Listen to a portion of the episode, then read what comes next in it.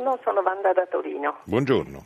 Eh, vorrei ricordare ai fan italiani della bre- barriera austriaca al Brennero che questa barriera, oltre a essere contro il Trattato di Schengen, oltre a, cont- oltre a contraddire tutti i valori dell'Europa che ci portiamo dietro da qualche annetto, è una mossa assolutamente anti-italiana. Perché?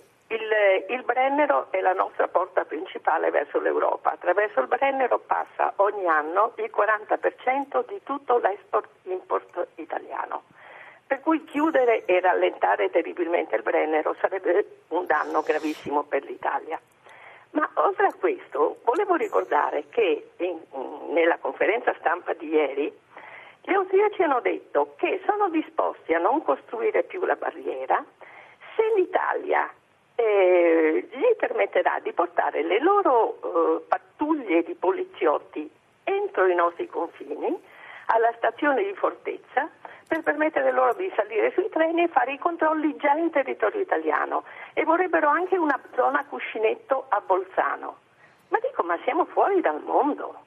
Cioè, ma, l'invasione dell'austriaco, dell'austriaco invasore, il suolo sacro della patria, ha trovato Suoneremo niente da il.